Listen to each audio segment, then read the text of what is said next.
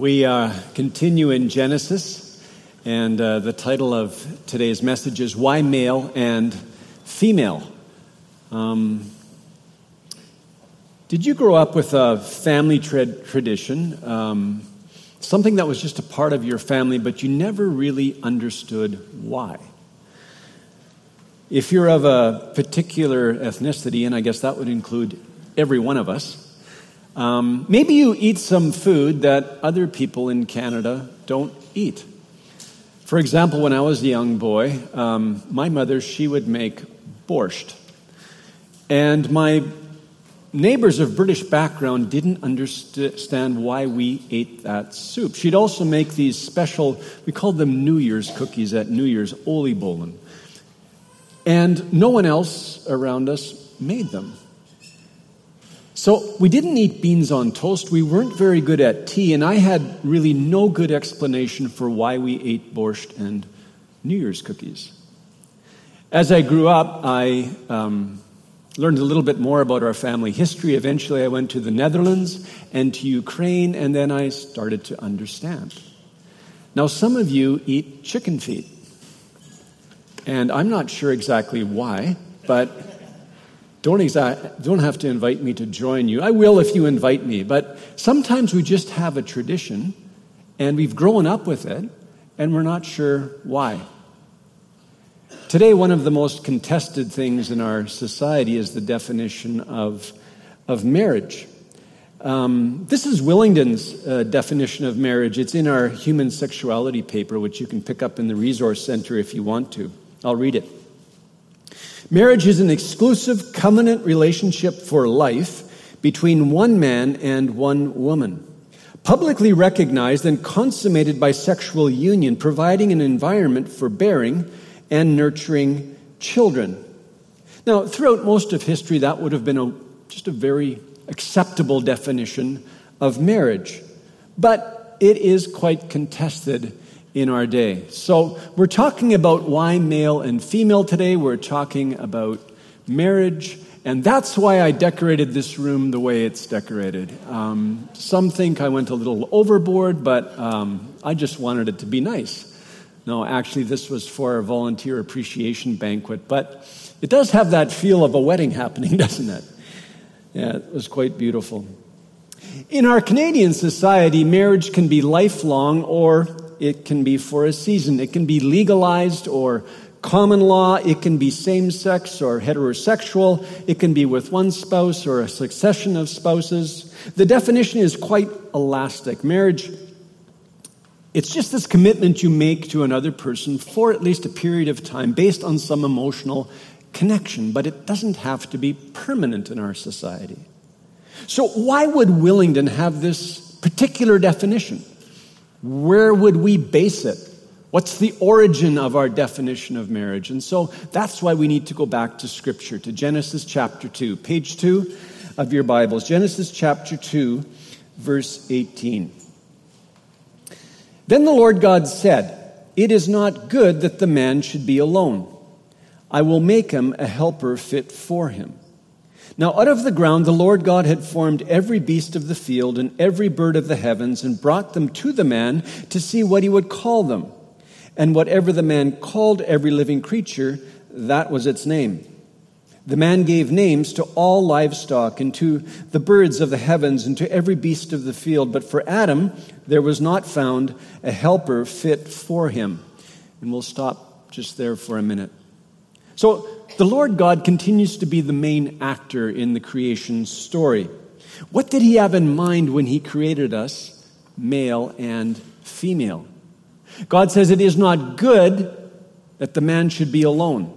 That stands in stark contrast to the conclusion of chapter 1, where God says that what he had created was very good. There's an obvious pattern in the first chapter. Good, it is good, it is good. There's a sevenfold good, and then it's concluded by very good. And so, for the first time in the creation story, something is considered to be not good. Why? The language is actually emphatic there. God, He observes the, the aloneness of man and recognizes that something is missing. Something is not right with man's situation, and so He decides to make a helper fit for him, someone suitable for him. God wanted someone like Adam, but different from him, to complement him, to be his com- companion, to be his helper. I think my wife's favorite verse, her life verse, is It is not good that the man should be alone. I will make a helper fit for him. She likes to help me. For example, when I'm coming to church, I, I get dressed and she will ask, Why are you wearing that? And my answer would be, Well, I'm going to church. I should be clothed. And usually I change into something else. And then on the way to church, I'm driving and, Don't you see that car? Watch it. How would I ever get here without my wife? I probably would have an accident. I would be wearing something very different. I wouldn't be well clothed. She is my helper. Actually, that definition is, of helper is not exactly what is meant here. In English, the word helper often has this connotation of inferiority, of subordination. Usually, when we use the word helper in English, we're talking about a lesser role, a, a demeaning role. But in the Hebrew, there's no such connotation. In fact, if you study the word helper, the one who most often is helping another is God. God is the strong one who helps his people. So take note of that. Helper actually, what it emphasizes is the essential contribution to the person being helped, not their inferiority, not their inadequacy. So Adam he had been commanded to work in the garden, to keep the garden, to rule over creation, to be fruitful and multiply. And he just cannot do that without the help of a woman. I imagine Adam naming the livestock, the birds, the beasts. That was a way of demonstrating his authority over creation. But as he's doing that, God observes what he's doing. And he's going, okay, bird, bird, bird, another bird, beast, beast, beast, another beast, and God looks at Adam differentiate a little bit. And so Adam looks at the birds and he says, yellow bird, white bird, black bird, big cat, small cat. And God thinks, oh my goodness, he needs a helper. So he makes a helper fit for him. And big cat becomes lion, tiger, jaguar, cheetah, a lot more detail. And bird becomes owl and eagle and crow and kite and swallow and robin. We men, we need help. Right? Right? Adam uh, needed Eve's help to rule, to have dominion, to multiply. Eve, Eve was not created just to be Adam's sidekick. No, man needs woman, woman needs man.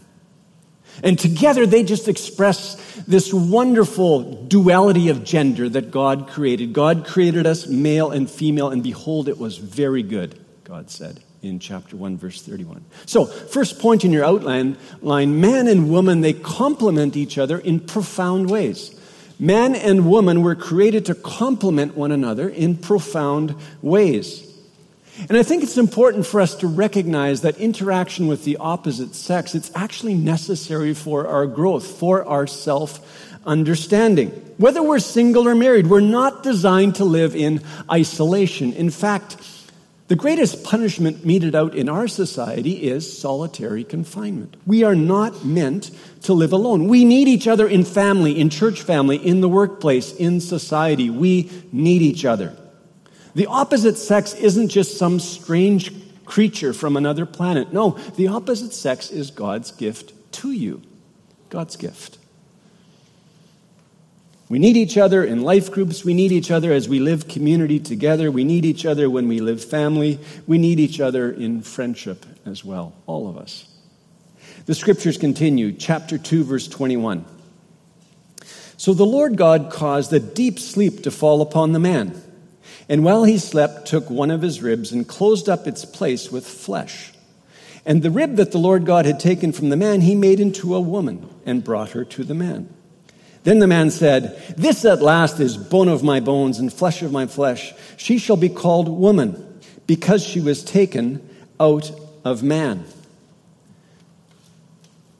Remember the first poem in Scripture? The first poem in Scripture is Genesis 1, verse 27.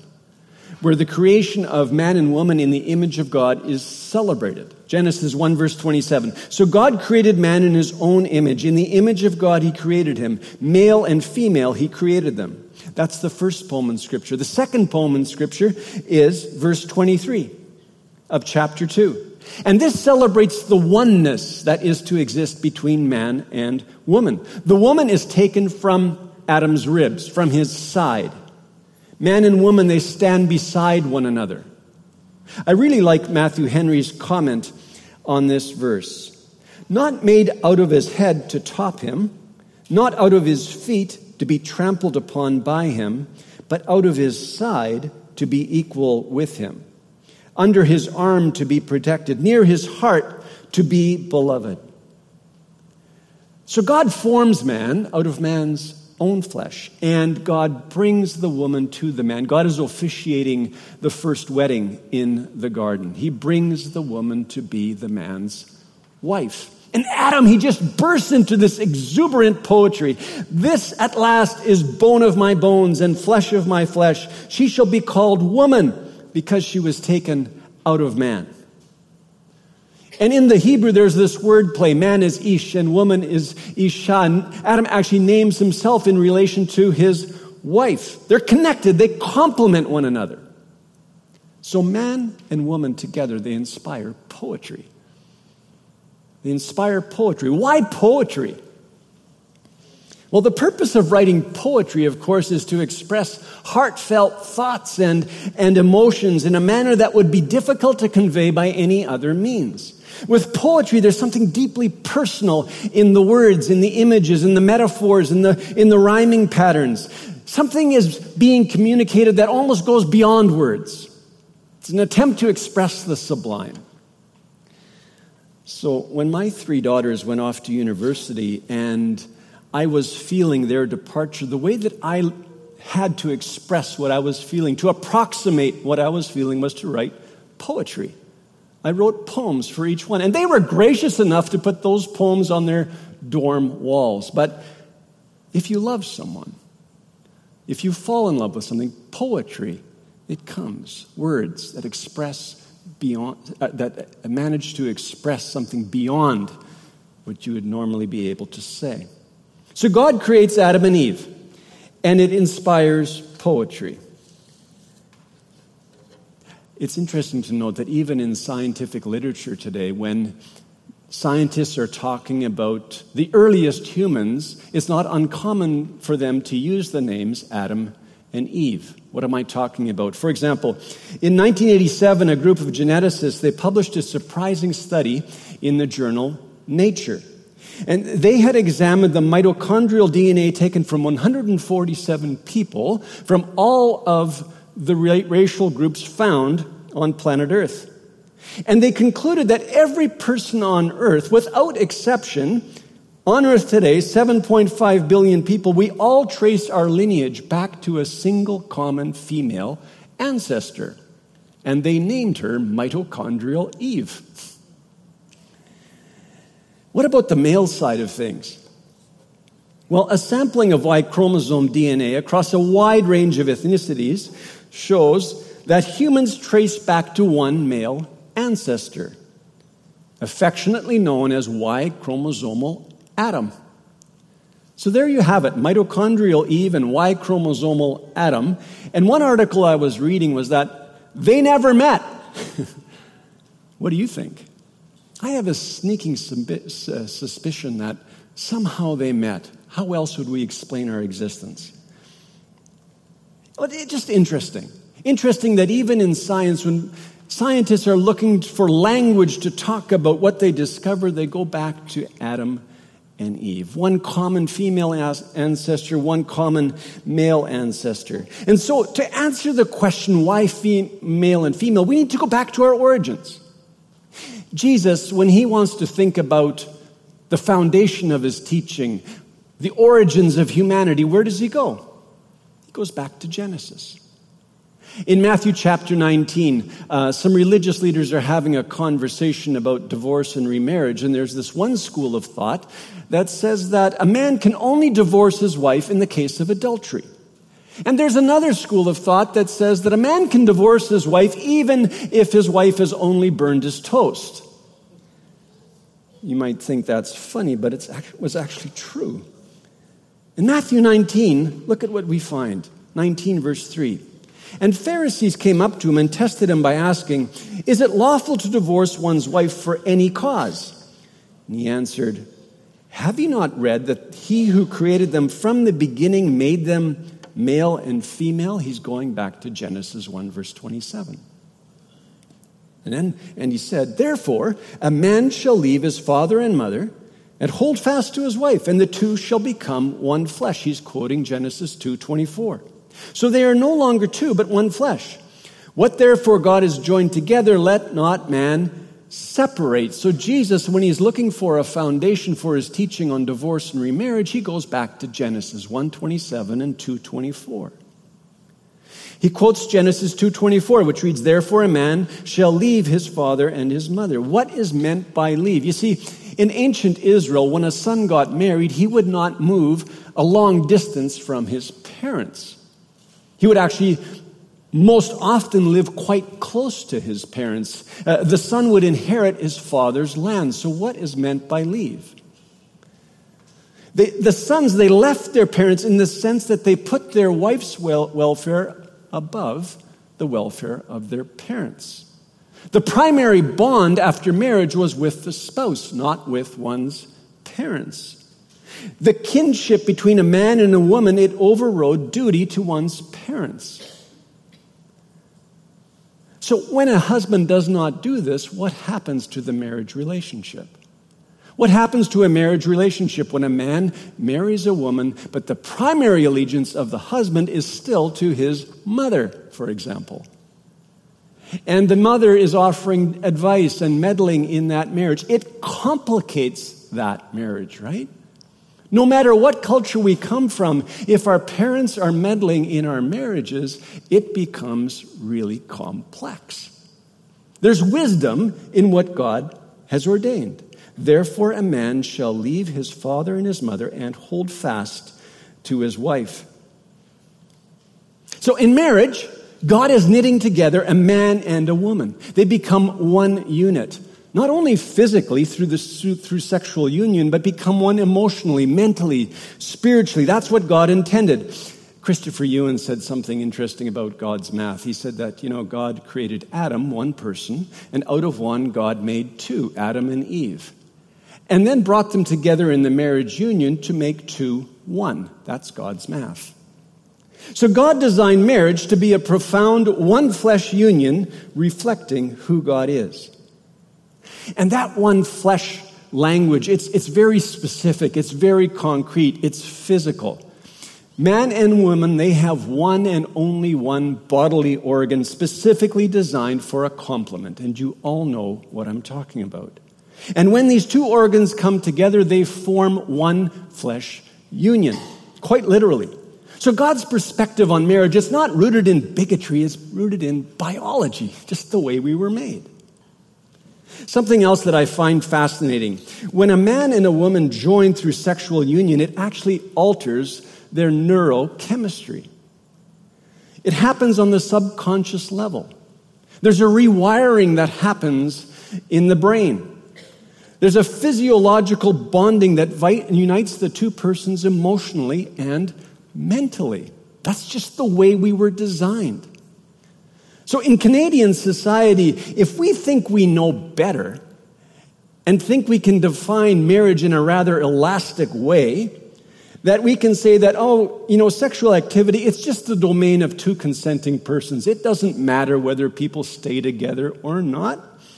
You can do that without, with love or without love. You can be committed or uncommitted. You can do that, you know, in a heterosexual union or some other kind of union. It doesn't matter. What matters are your emotional needs and your physical desires. That's what's paramount. If we say that in our society, we are just denying a very fundamental reality about who we are as men and women. We're just going like this and trying to act as if what God has created is not real.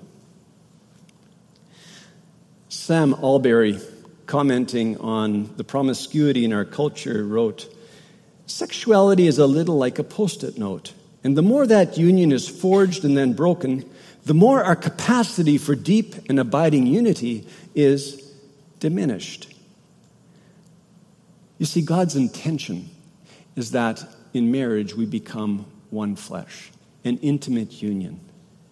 And it demands faithfulness, it demands exclusivity.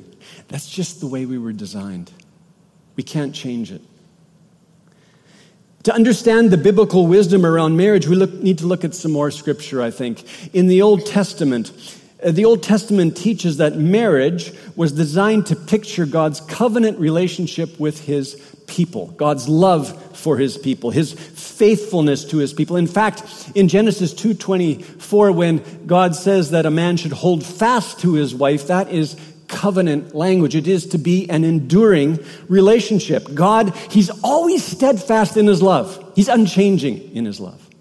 He's always faithful. If God enters into a relationship with a people, He never breaks the covenant. The people of God,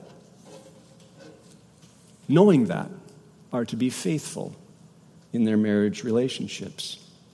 Malachi chapter 2, the people of God are wondering, why doesn't God hear our prayers? We come with offerings of worship, why doesn't God receive them? And this is what we read Malachi chapter 2, verse 14. But you say, why does he not? Because the Lord was witness between you and the wife of your youth, to whom you have been faithless, though she is your companion and your wife by covenant.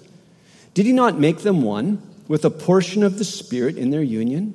And what was the one God seeking? Godly offspring.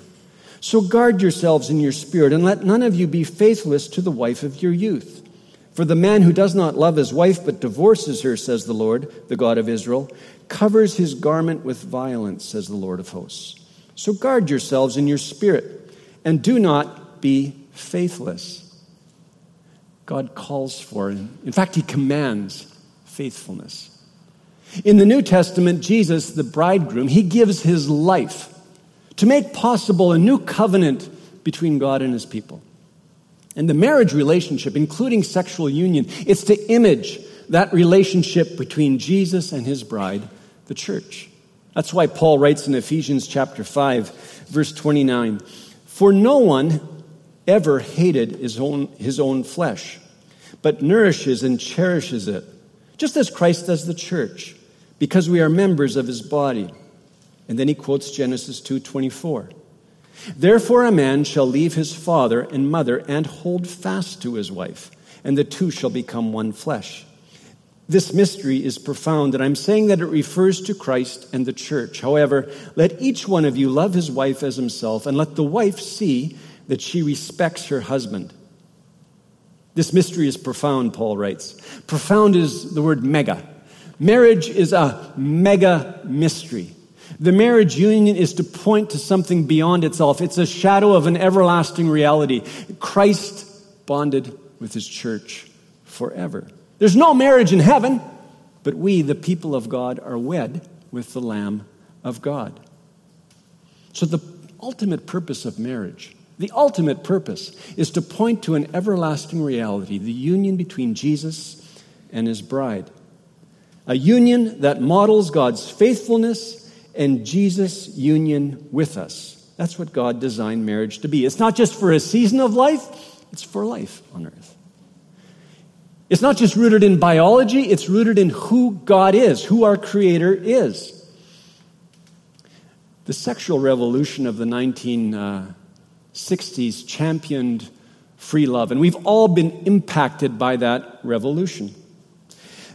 The sexual revolution of the 1960s, it sought to sever the link between the act of sex and the purpose of sex. Birth control technologies, they enabled us to think about consequence free sex. Uh, sex without commitment, sex not thinking about children. The TV industry, the movie industry celebrates this vision of sex. What do you think is the most uh, watched or, or most important TV series according to Hollywood insiders? According to Hollywood insiders, the number one TV series of all time is Friends. And if you've watched Friends, then, like me, you've chuckled a bit. Those six friends are actually quite funny. They say a lot of funny things about life. But you find yourself also laughing about the kind of relationships they engage in. And the series, it champions casual sex without consequence. And so if you watch episode after episode, if you're like me, you become accustomed to seeing what you see casual sex without consequence. When we think about sex, the power of sex, I, I think a helpful image is the image of a river. The Fraser River is a beautiful river, it's a powerful river.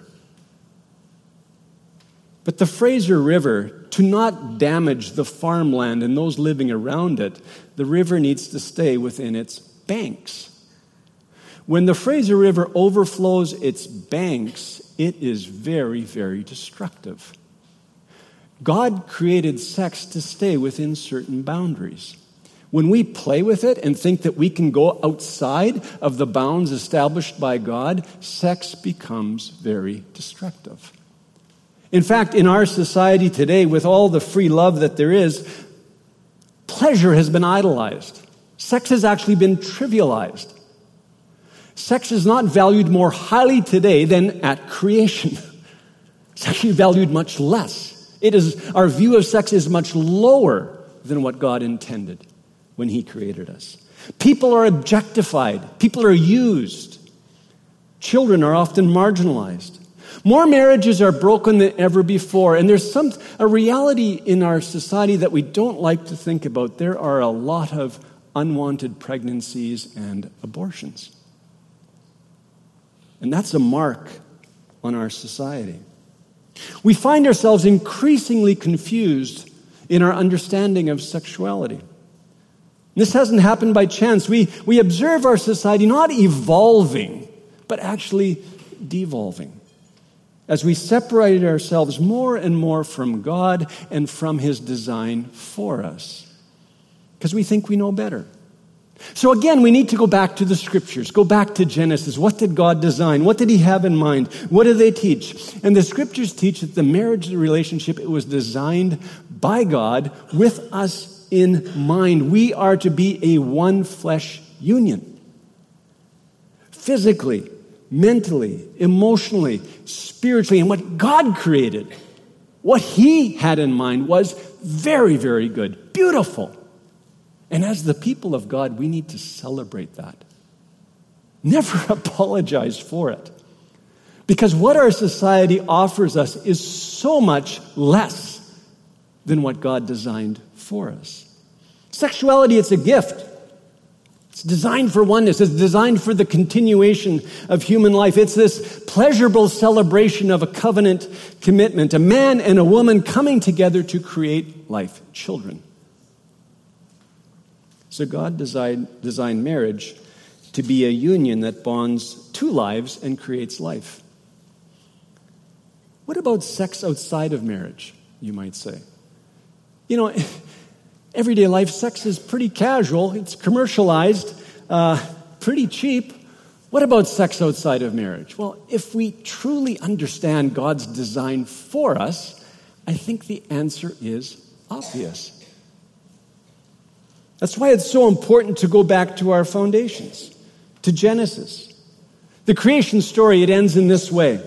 And the man and his wife were both naked and were not ashamed. There's just innocent delight, no shame. It's an image of openness, of transparency. It's beautiful.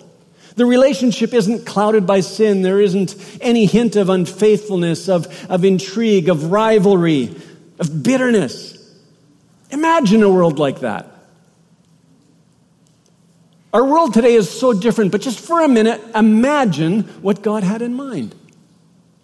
God had in mind a man and a woman, loving God and loving one another.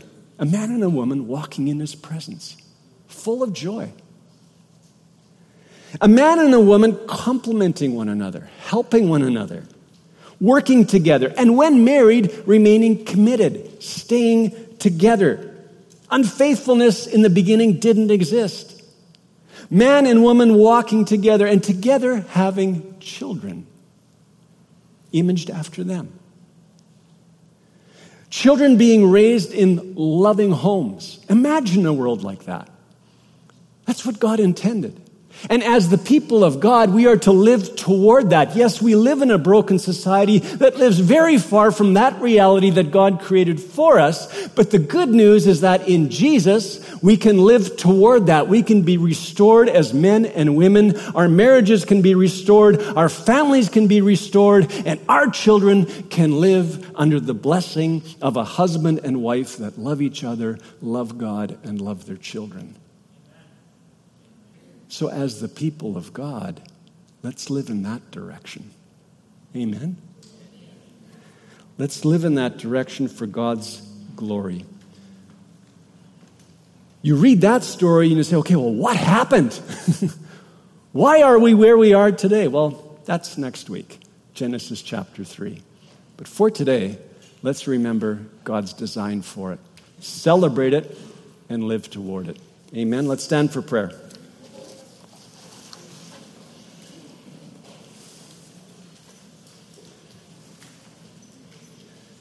So, Father, again, we just thank you for the gift of your written word.